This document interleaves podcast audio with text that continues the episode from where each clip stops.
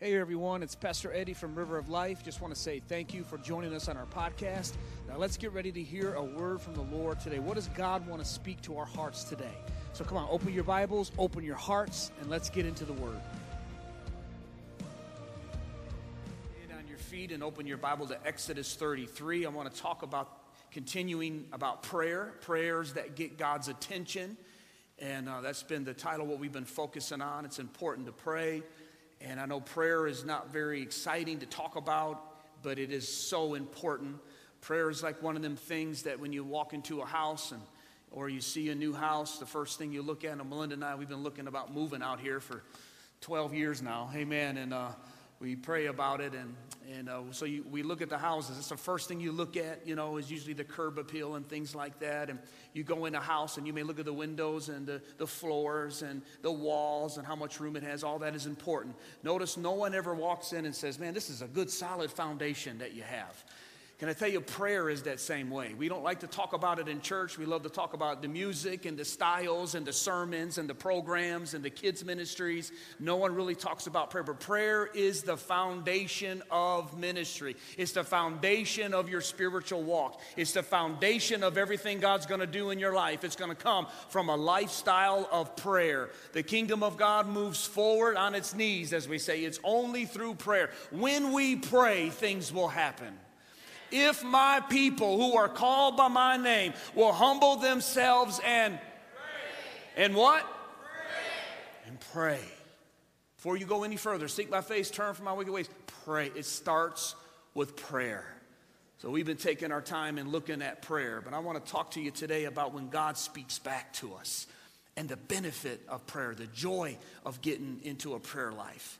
And you're going to see that in Exodus 33 as we look at the life of Moses. In the Old Testament, long time ago, before there was any conferences on prayer, before Priscilla Shirer or Beth Moore or anyone else was on the scene talking about prayer, or Joyce Meyer or whoever your favorite teacher or preacher may be. Good old-fashioned getting alone with God, Steve, amen? That's what we're going to see right here. And this is how this man led over 2 million, they say, Jews out of slavery, and God delivered them out of Egypt. How did he do it? With no training, no diploma, no credentials. He did it by one thing, being able to get along with God and commune with the God of heaven. I don't care what you're going through, a marriage problem, a financial problem, a life problem. The answer is always the same. It's the presence of God. It's God. Lean into God. God's going to get you through it. God's going to get us through whatever season we're in. I'm preaching already. Amen. That's good stuff. Amen. Hallelujah. So here we go in Exodus 33. Look at verse 7. So Moses, and put your name in there, took his tent and pitched it outside the camp, far from the camp, far from the noise, far from the drama, far from where everything was going wrong. And he called it, he even named it, the Tabernacle of Meeting. And it came to pass that everyone who sought the Lord went out to that Tabernacle of Meeting, which was, again, outside the camp. It's twice now. God must be trying to tell us something. So it was, whenever Moses went out to the tabernacle, that all the people rose and each man stood at his tent door and watched Moses until he had gone into the tabernacle. So this is almost 2 million people when you read. This is huge amount of people in the middle of a desert, leaving Egypt and going to the promised land. They don't really know where they're going. But every day God is guiding them through the pillar of fire at night, and at daytime it was a cloud. It was a supernatural manifestation of the presence of God. It must have been spectacular to see that.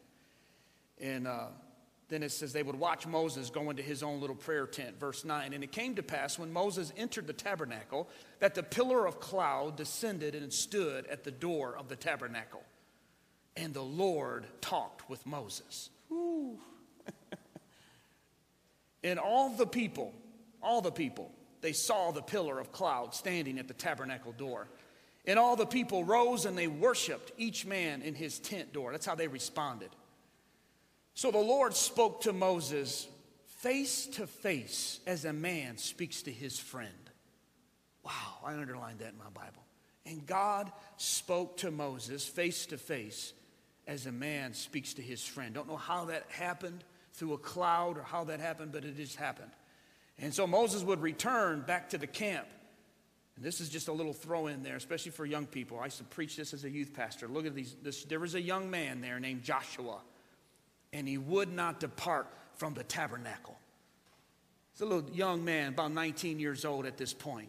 All the other young people's running around here doing this, running that, confused about everything. This young man was so hungry for the presence of God, he would even stay there longer than Moses would. Come on, somebody. I want young people to know, not all the young people's out there losing their mind. There is some young people, right, Kavar? And we got them here at our church that are seeking God and are wanting the presence of the Lord in their life. That's what you're going to need to direct you through your 20s. Come on, somebody. How many's been through your 20s? You're going to need them through your 30s. I'm finding them out that I'm going to need them through my 40s. And when I get through my 50s and 60s, how many's there? How many still need the presence of God to guide you through your 50s and 60s and 70s and 80s and 90s? Amen? Amen. Yes, Lord. Amen. Thank you, Jesus. And while you're standing, Jesus in the New Testament, 6:5. Write this down, remember it, take notes, whatever. This is Jesus' New Testament teaching about this. He says, when you pray, go into your room, and when you have shut the door, pray to your Father who is in the secret place. Everybody say secret place. And your Father who sees in secret will reward you openly. And when you pray, not if you pray. Not if you pray. No, when you pray. In other words, Jesus says, I'm expecting y'all to pray. It's like eat. If you eat. No, we're going to eat. That's what the Greek is here saying. When you do pray, it's not if you pray. When you do pray, assuming we are regularly going to be praying, do not use vain repetitions as the heathens do. People that don't know God, they just think it's a secret formula to say this word and that word 50 times or 100 times. It's right here in the Bible. It's amazing. He says, for they think they're going to be heard because of their many words. That's not how you do. Therefore, in this manner, pray like this. Our Father, who art in heaven, as a man speaks to his friend, Moses spoke to God. Jesus is saying, I'm introducing a new concept to you, that God is your Father. So I'm going to talk to you today about prayers from the secret place. Prayers from the secret place. Thank you, Lord, for your presence. Pray, God, you just open our understanding. Give us a hunger for getting into your secret place more often this year.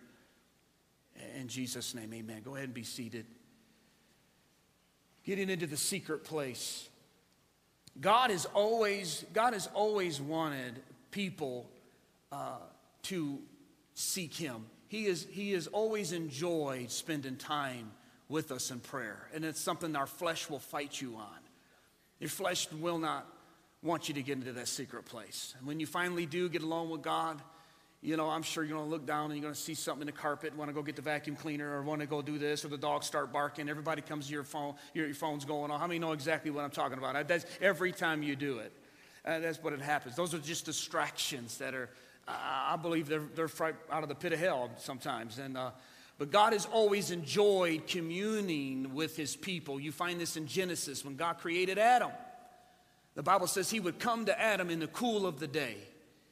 Imagine that. He would come to Adam, and the Bible says when Adam heard him coming. So there's a noise when it comes, and you find out in Ezekiel and in other places of the Bible that when God shows and manifests himself, there are angels, and it's like a whole caravan coming when God's presence is there. If you read it in the scripture, it's a beautiful, it's a sound, it's a word. He's the creator of all things.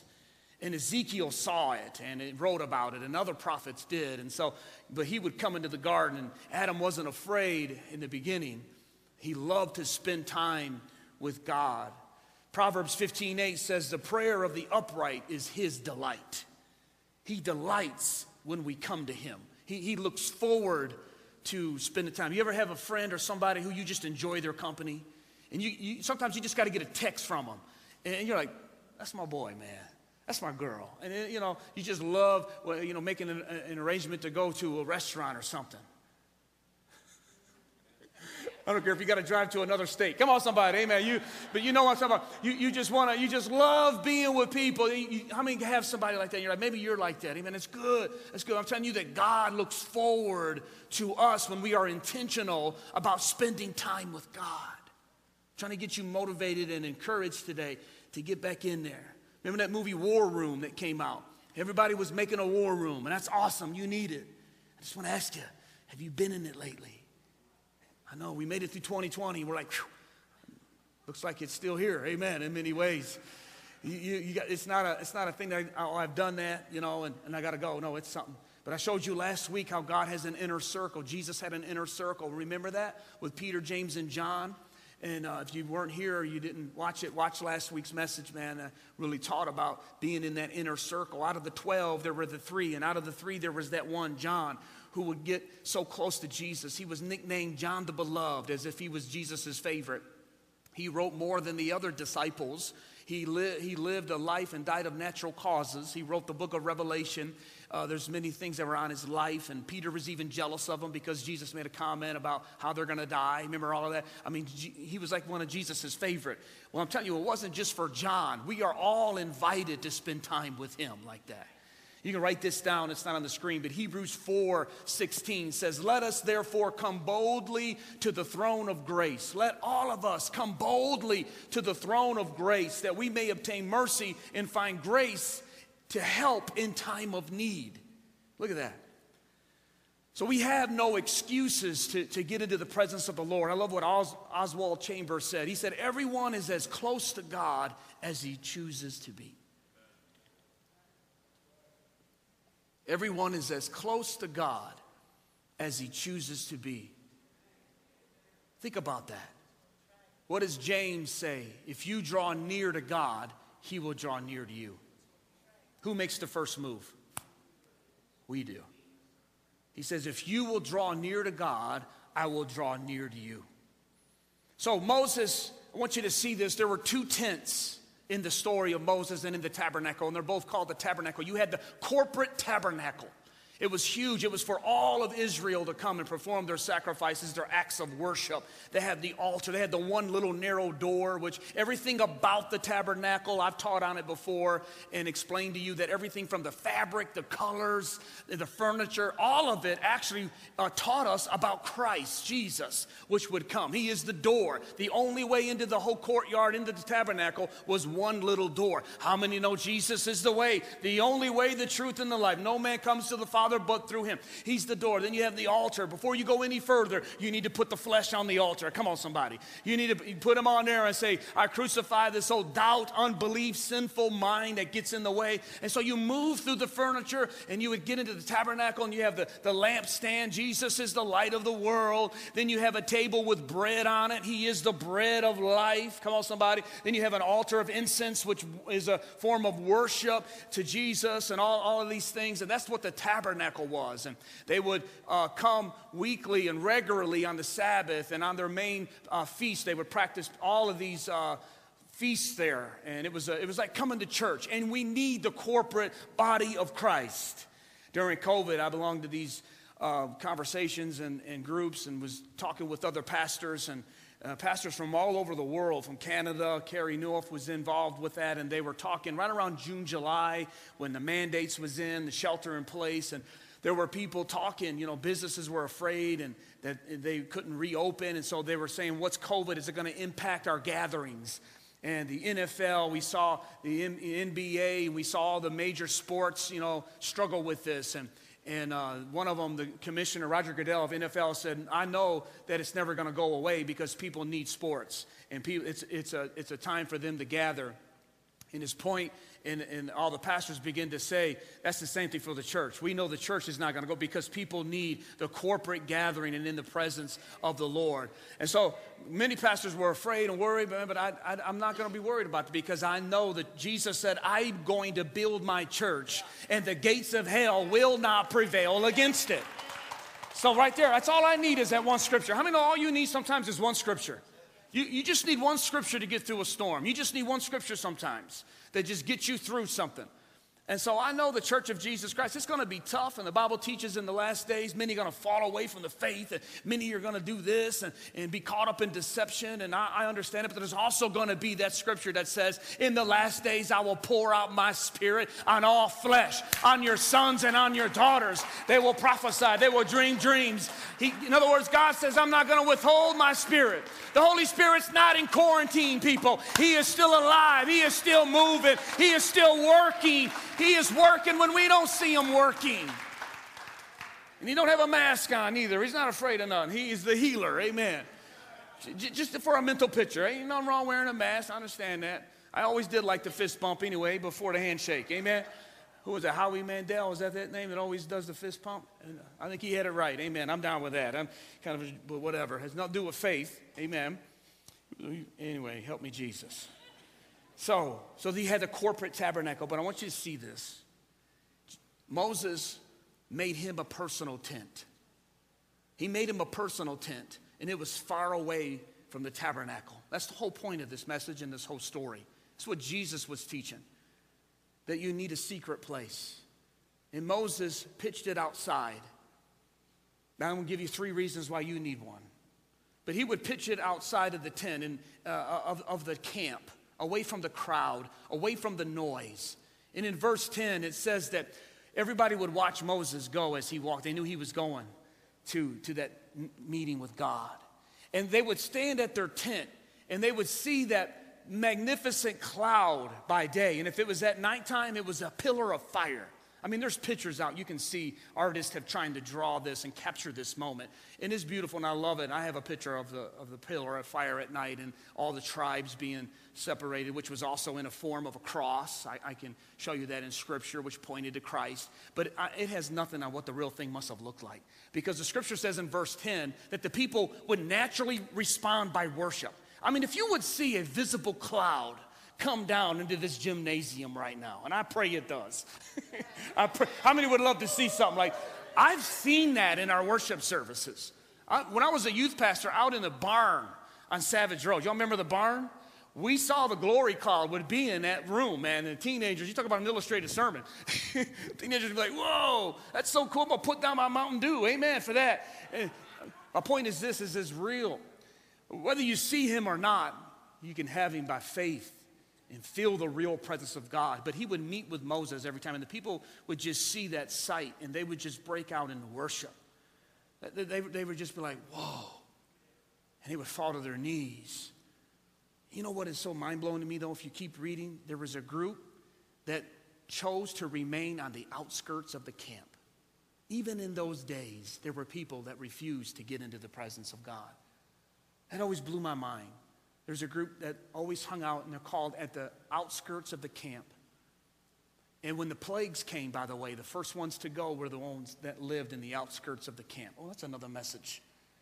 But it says the presence of God was in the center. The tabernacle was in the center.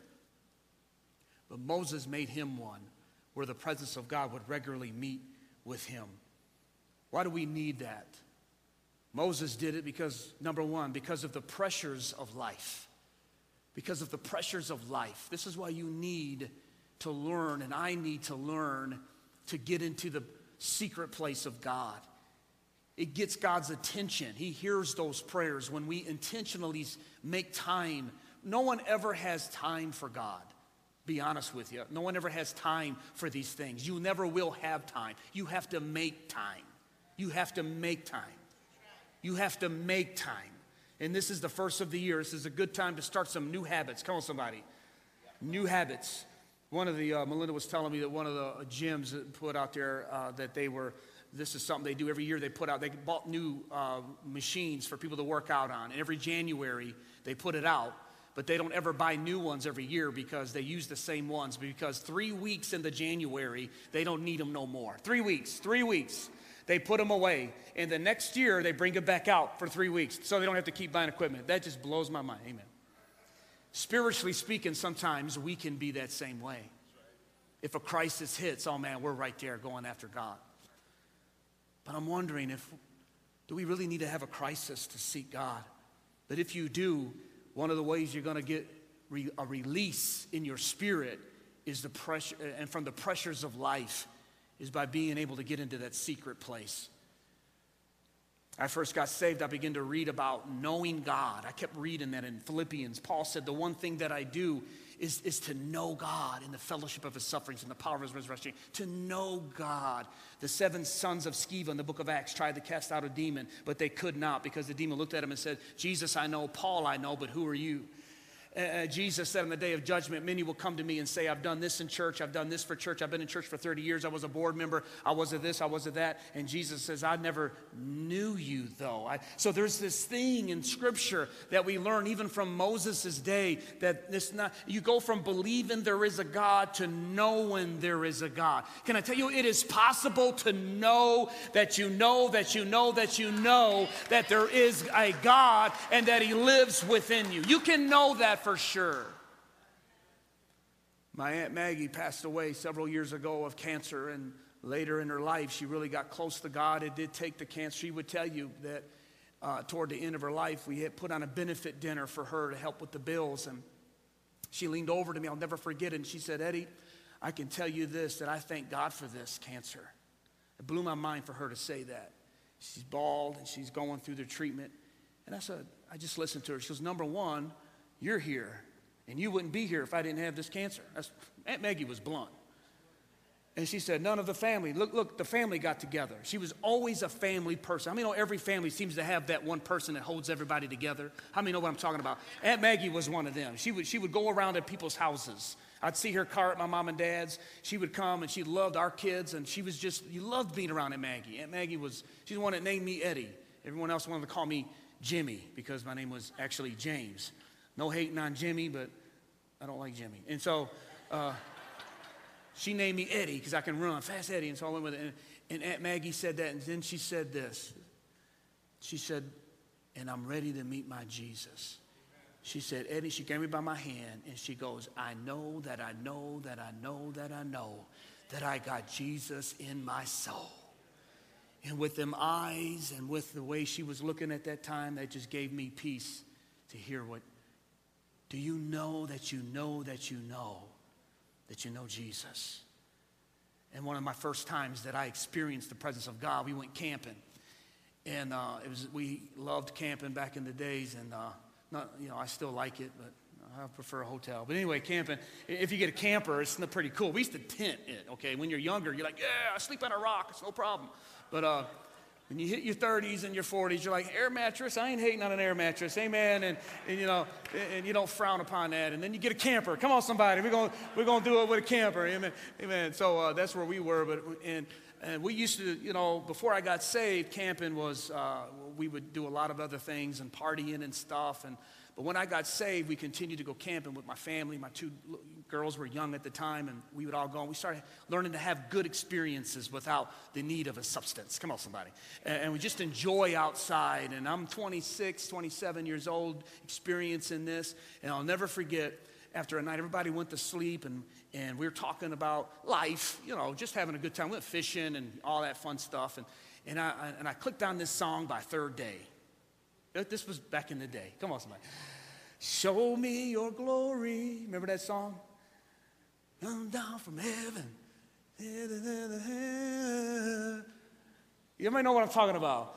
Man, I cranked that song up, and he's describing when God came to the mountain for Moses. Saw a flash of lightning. Go read that. Go listen to that song again. And he's got that voice. That voice.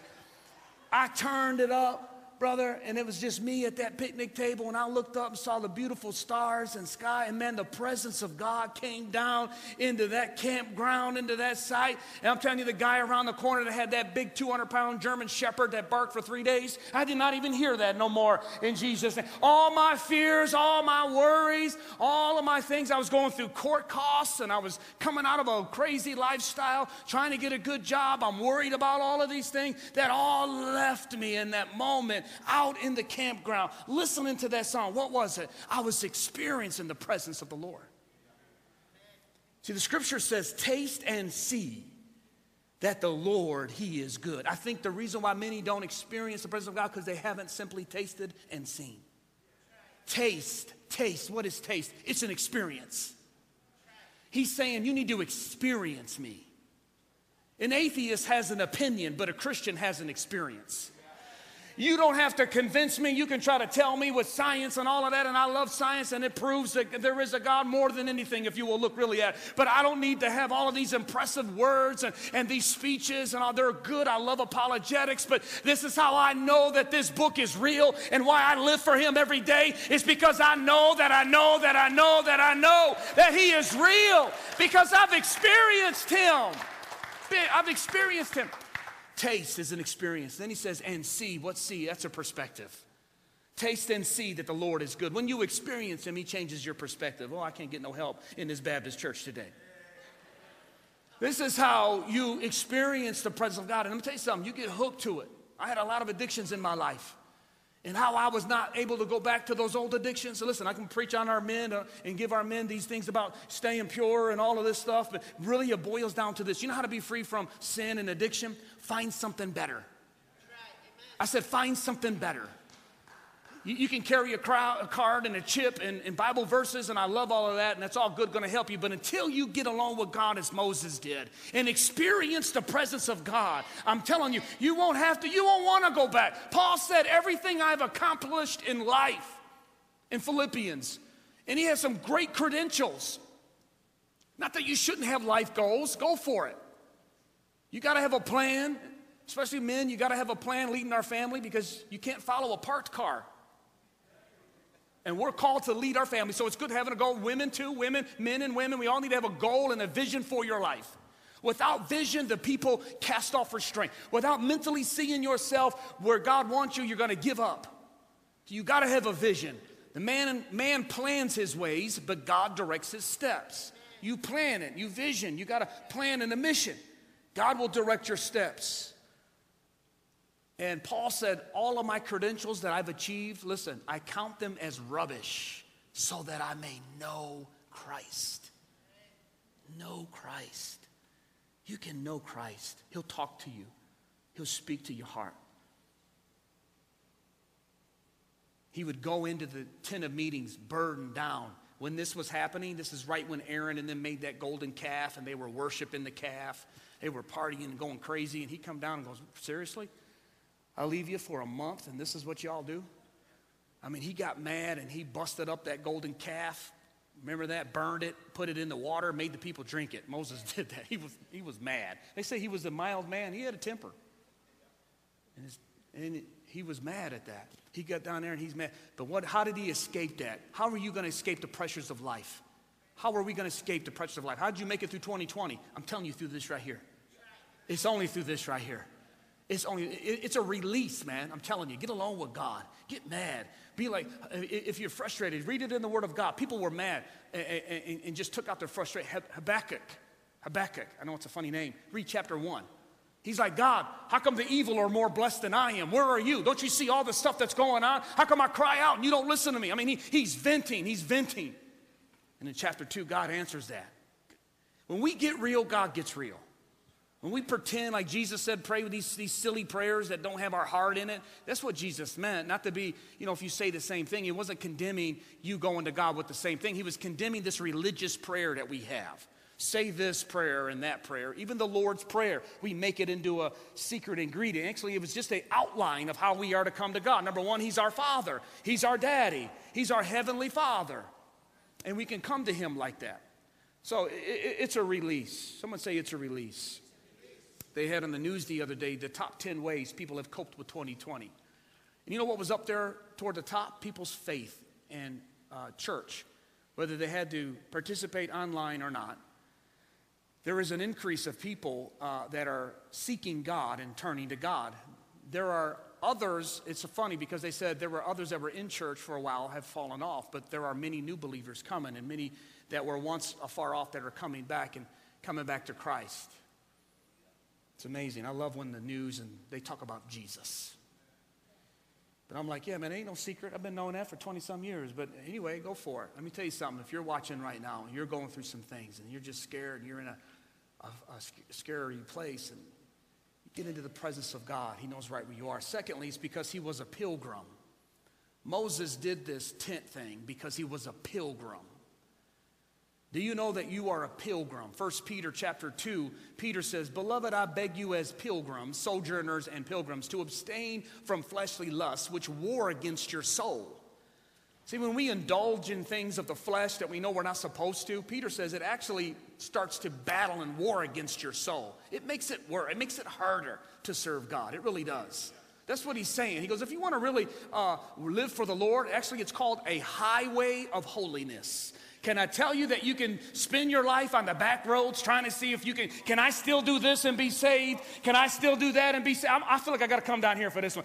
Can I still do this and get saved? I mean, I used to live my life like that, and finally God said, listen, man, you can live your life and ask it like that, or you get into your prayer tent, get into your word, and find out what my will is for you. Love me with all of your heart, and then you'll get off the back roads and you'll get on that highway of holiness, brother, where you'll be just blowing the doors off people that's been in church for 30 years, and God will open doors, and he'll put a fire in you and a passion in you. Like, people will scratch their head as, how is this young guy coming off the streets of Ecorse? Can anything good come out of Ecorse? Can anything good come out of Jefferson and Charlotte Street? If you get on fire for God, it don't matter where you're from or where you come from, baby. He'll light you up, and he'll send you out to the world.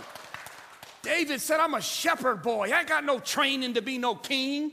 But yet he was the king of Israel that never lost one battle while he was king. I'm telling you, man, if you will humble yourself before God, Jesus said, I will lift you up in front of everybody. Man, that's good preaching. I'm glad I came to church today. You're a pilgrim. Let me tell you something. When you get into your secret place, it reminds you of what I'm telling you. It reminds you that you're a pilgrim.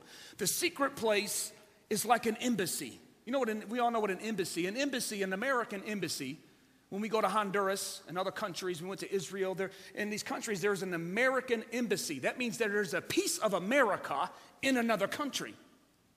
If you are a citizen of that country, no matter what country you are in, you go to that embassy and you're going to get help. While you're in that country, the embassy is something that helps the citizens of that country to operate in a foreign land. And your secret place reminds you that you are just a citizen. But if you don't spend time in that secret place, in the embassy, you will leave the embassy and try to become a citizen of that land. And what we have is many that have left the embassy and have tried to take on citizenship of a country that they are not. This is not my, I love America. I thank God I'm born here, but I'm just passing through, baby. I'm just passing through. Let them fight it out in Washington. Let them fight it out at Walmart or everywhere else. I'm a part of a kingdom, and I preach kingdom principles, and I believe in our country and what it was founded on, but I'm not going to get all crazy when it don't go my way. Because there's no corruption in my king. There's no corruption in the kingdom of God. And sometimes it pulls you down when you look at our country, don't it? It's been tough. Preparing for the inauguration, and they got National Guards out, and they got all of this stuff prepared. And I'm like, man, what is this? When we were in Honduras, you got armed guards at gas stations, and they have a coup like every 5 years. They actually will remove the president. And many from Honduras watch our services, and they've told us about them. Please pray for our country. And I remember coming, I love Honduras. And I get to America, I get to Metro Airport. I come out, and I say, thank you, God. We don't got to deal with that here. Now look at what's going on today, and it's crazy. But you know how to get me out of it and how I overcome it? I get into the secret place. Last thing, and then we're going to close and go out with a song of worship. God would prepare him for his journey. God would prepare Moses for what was ahead. Like I said, they didn't know where they were going. Like Abraham, he said, Abraham, just follow me and I'll show you when you start following. That's how it is with God. When you follow God, the Bible says his word is a lamp unto my feet, a light unto my path. So you're only going to see, even when you study the word of God, he's only going to show you enough of what a light would show you. He only shows you, when you take this step, he'll show you the next step. We want to stay right here and say, God, light up my whole path. Who am I going to marry? When am I going to get married? Where am I going to live? What job should I take? Give me this, give me that. And when something happens when we don't expect, we're thrown off. But if we will, and it's a hard thing to do, Trust in the Lord with all of your heart and lean not on your own understanding. Acknowledge him in all your ways and he will direct your path. One step at a time. Okay, Jesus, I don't know why this is happening, but I'm trusting you're in control. I'm trusting in you in control. Moses did that. Abraham did that. The disciples did that. Judas was confused, and that's why he betrayed Jesus, because he didn't see it coming. He wanted Jesus to do one thing. I was reading it the other day, and you know when when Judas turned on Jesus, the Bible says when Jesus acknowledged the woman with the alabaster jar. She come in and broke that very expensive ointment on Jesus and perfume. And he received it. He let her, and he says, your sins, which are many, are forgiven, not because of the ointment you spent, but because of your attitude of worship and your faith. The Bible says, Judas says, why is Jesus accepting that? That's a year's wage. We could have took that money and helped the poor. And then the writer goes, which he wasn't concerned about because he often stole out of the treasury. But it says this, Jesus rebuked them for having that attitude, and it said, from this day forward, Judas begin to think how he may betray Christ. It's when Jesus does things we don't expect him to do that we're tempted to go the other way. Is this helping anybody? And so being in the secret place, I'm going to close with this. God may not show you what's going to happen, but he'll prepare you of what's going to happen. He didn't tell Moses that, listen, you're going to end up having a split. You're going to have the sons of Korah rise up against you, and they're going to come against your leadership. He didn't tell them that they're going to complain for 40 years. After seeing a cloud of fire, 2 chapters later, they begin to complain again. He didn't tell them that, but he prepared them for it.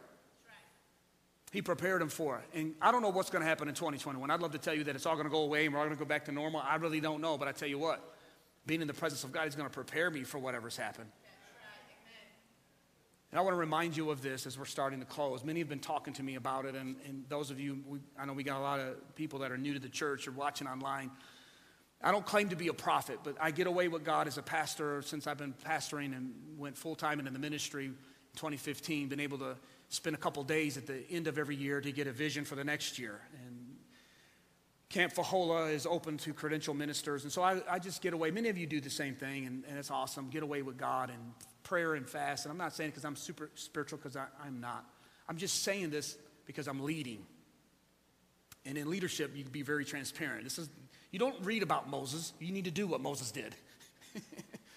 And God gave me a word for 2019. And many of you have reminded me of it. God did not tell me 2020 was going to be like he did. But God gave me 3 words. And I came to the church and it was that we were entering into a season of bereavement.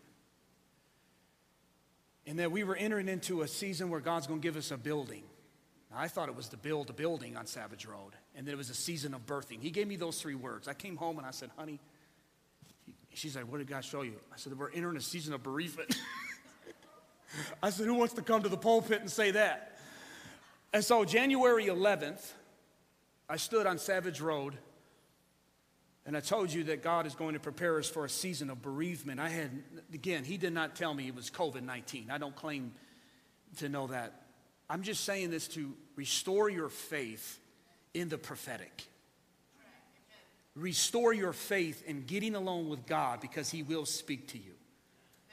Because that's been abused so much, and so many are confused right now. There is a true prophetic. There is a true utterance of the Holy Spirit. There is a true prophet. There is a true thus saith the Lord. There is a true word of God. My word and my way is true. Walk therein. There is a truth to God's word. No matter how many claim to be Christ's and have not represented the kingdom well. And God prepared us for it. I didn't know what it was, so I tried to say it was going to be, maybe God was, I'm thinking, Lord, what kind of word can I, what does this mean? And I said, he's going to just cut away some things. And I said, but for some, they're meditating on them. And I have these 3 words that God gave us, that we are entering into a season that God does not operate in calendar years from January or nor December, but he operates in season. And we as a church are going into a season where we are coming in through a season of bereavement. And for some, this is be an attack right out of the enemy, but the Lord says, don't allow this to become a season of mourning for what the enemy meant for evil. God will turn it around for good, because God always gives purpose for the pain. Then I said, God's going to give us a building, and I thought it was to build that building. We were handing in, this was not even on the radar in 2019. How many remember this word at the outpouring service? Come on, let's stand. We can stand, matter of fact. We're closing. And this is what the Holy Spirit said. I am not smart enough to give you this word. I am not, this is just what God gave me. And this was not on the market. And God knew, though. He brought some of you just at the right time. I thank God for Josh, who's sitting up there on the shelf, him and Ricky, who so many are behind the scenes that you may not see what these guys do, but they are into the tech stuff. We just bought it all for the renovation because we knew one day was going to do it. It sat, when COVID hit, it's all sat in that room. Josh said, I know how to work it. I mean, I do Facebook, that's about it. Felicia and these others that just spoke up, stood up, and used their talents. Just like building this building, we were going to hire contractors. That would have took every dime of that $200,000. And then some. But you guys stood up, spoke up. Guys coming out of everywhere, guys like Roger, and I can't name y'all. How many helped with the renovation? Put your hand up. If you're watching online, put a hand up emoji. Amen, so everybody can see you. Amen. That's the only way we got here today. Yes, amen, amen. I'm like, God's given us engineers, and he's given us this. And we started saying, why hire it out? We can do it. Right at the right time. Could you imagine if we got this building in January 2020 and had to renovate it? When COVID hit, I'm telling you, it's almost like God knew what he was doing. That's just for our life. You may be watching out of state, out of country even, or wherever, and have something else going. I'm sharing this to build your faith. That if you get alone with God, he may not show you exactly what's going to happen with that young person, that teenager, that marriage, that job situation. He may not tell you exactly what February, March, April, May, or June will bring, but if you will get along with God, he'll prepare you for whatever January, February, March, April, May, June. Come on, bring it on, baby, because I'm glowing now like Moses, baby. I've been in the presence of the Lord, and if God be for me, then who can be against me? That's what I'm talking about. That's what I'm talking about. Yes, Lord. Father, we just love you right now, Jesus. We need your presence right now, Jesus. We just need your presence right now. Come on, right now, just for a few minutes, you're in your altar, in your seats. I'd be calling you up. Having altar teams, which we're getting them real soon. But right now, you know, we got to learn to do this on our own, like Moses did. Moses didn't have the priests with him. He went out there alone with God. So right here in your seat, can we end this service by demonstrating what I just preached? Getting in your secret place. We did it just a few minutes ago in worship. Let's sing this song one more time about the Holy Spirit. Just forget about this afternoon. If you got plans, if you gotta leave right now, God bless you, go ahead. But let's just do this one song. And maybe you're still empty. Maybe you only got filled right here during worship. Get filled all the way up right now. Come on, get out of your seat if you want to. If you need to make, you got plenty of room. But if you go ahead and let's go after the Lord right now. Come on, lift your voice. Hallelujah, Jesus. There's nothing worth more that will ever. Well, amen and amen. I pray that message was a blessing to you, that you received some sort of encouragement or word of instruction from the Lord. That's our prayer at River of Life, that every time you tune in, that God speaks directly to your heart. Well, this is Pastor Eddie again. Just want to say thank you for listening to our podcast and remind you that every Tuesday a new message is uploaded. Also, if you want to watch one of our services, head over to our YouTube channel. It's River of Life Church, a church of His presence, His promises, and all people, and you can watch one of our services that way as well. So God bless you. I pray God's presence be with you for the rest of the week. Amen.